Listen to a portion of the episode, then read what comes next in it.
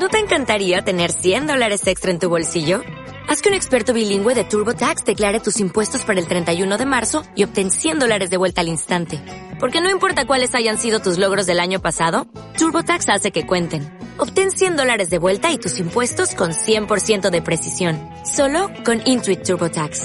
Debes declarar para el 31 de marzo. Crédito solo aplicable al costo de la presentación federal con TurboTax Full Service. Oferta sujeta a cambios o cancelación en cualquier momento.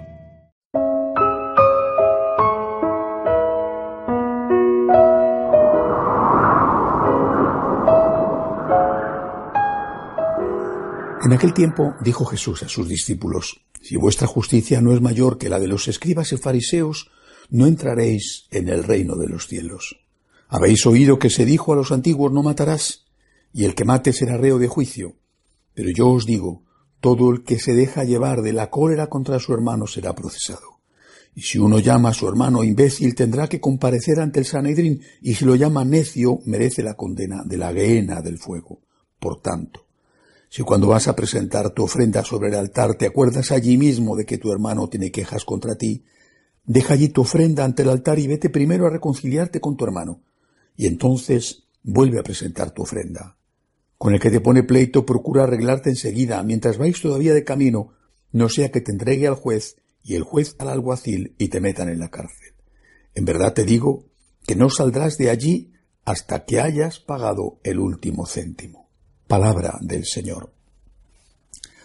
Aquí se refiere Jesús con lo de la justicia de los fariseos. Seguramente habría que preguntárselo al Señor, obviamente que lo sabe mejor que cualquiera. Eh, los demás podemos dar como mucho una impresión, una intuición.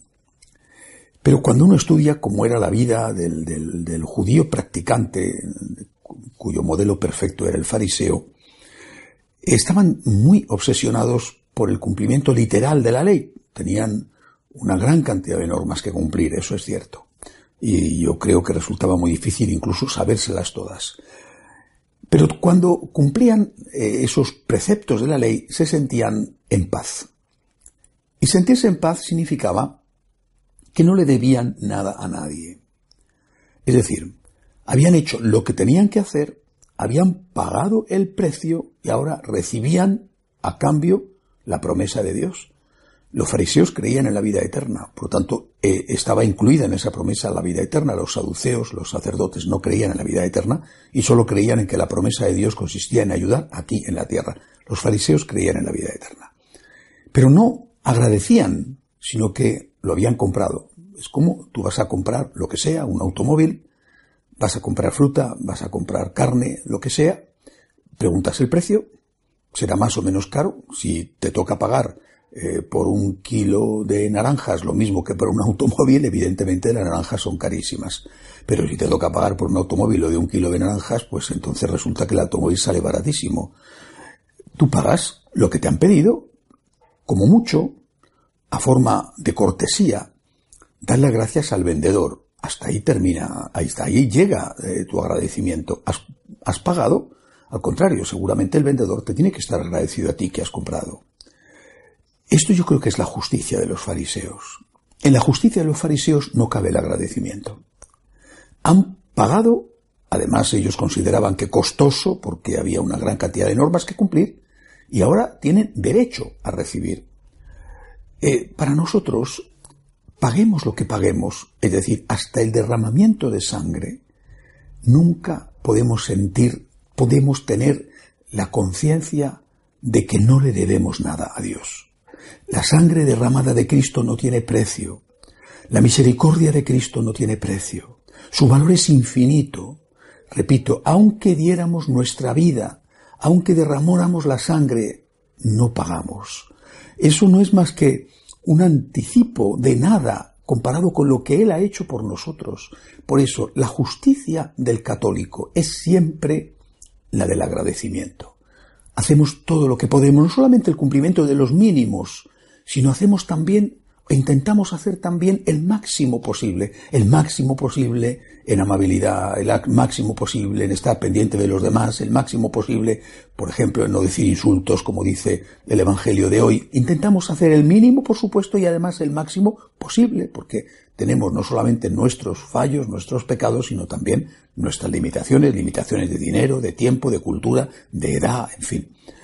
Intentamos hacer el máximo posible y cuando hemos terminado de hacer el máximo posible, sentimos que no hemos hecho nada, o que lo que hemos hecho es tan poco comparado con lo que Dios merece, que jamás hay, o debería de haber en el católico, la sensación de que Dios le debe algo a él, sino que por el contrario siempre tenemos que tener la sensación de que se lo debemos todo a Cristo.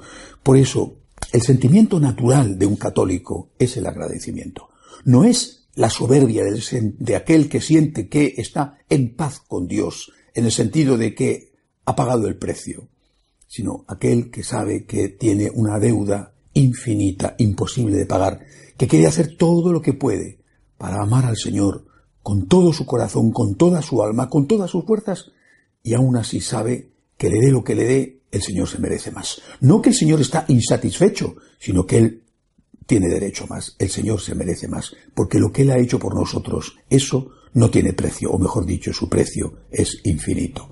Por eso dice Jesús, el que no tiene una justicia mayor que el, de los fariseos no entrará en el reino de los cielos. El que no es agradecido, el que no cae todos los días de rodillas muchas veces diciendo, gracias Señor, gracias por haber dado la vida por mí, gracias por abrirme las puertas del cielo, Gracias por tu paciencia conmigo, gracias por tu divina misericordia. El que no es capaz de ser agradecido todavía no ha entrado en la espiritualidad católica. Podrá cumplir a lo mejor las cosas y Dios en su divina misericordia le salvará.